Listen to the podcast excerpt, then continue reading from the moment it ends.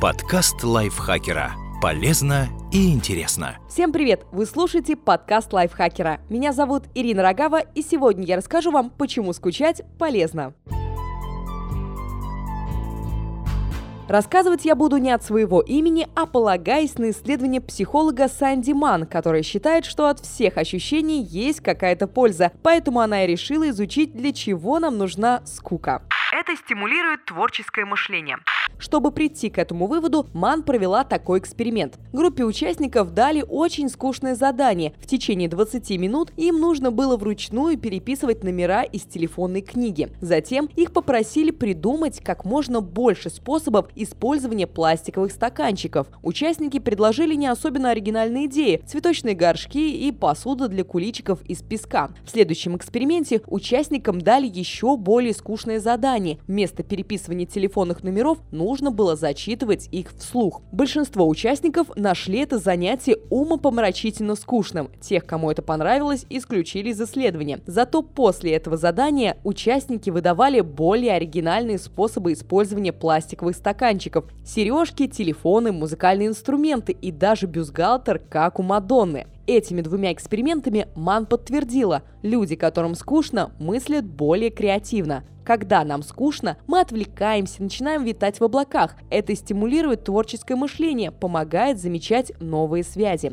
Когда мы так отвлекаемся, мозг не отключается. В нем активируется так называемая сеть пассивного режима работы. Этот термин описывает мозг в расслабленном состоянии, когда мы не сосредоточены на внешней задаче с конкретной целью. Области мозга, входящие в сеть пассивного режима работы, височная доля, префронтальная кора и кора задней части поясной извилины не активируются активны, когда мы заняты делами, требующими концентрации внимания, но они задействованы в автобиографической памяти, нашем личном архиве жизненных событий, понимании чужого сознания, способности представлять, что другие думают и чувствуют, и осмыслении самого себя. Это помогает взглянуть на все с другой стороны.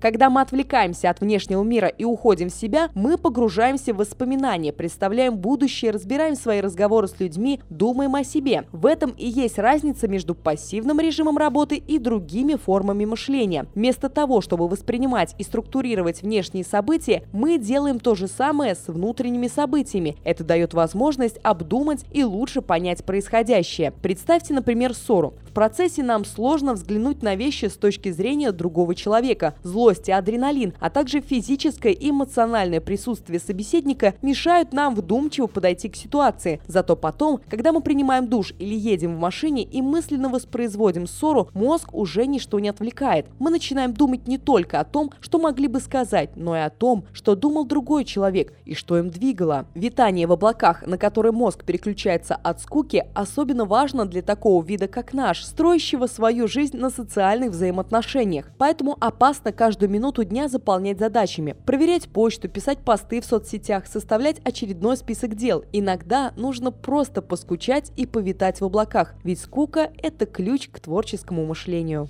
Подкаст лайфхакера. Полезно и интересно.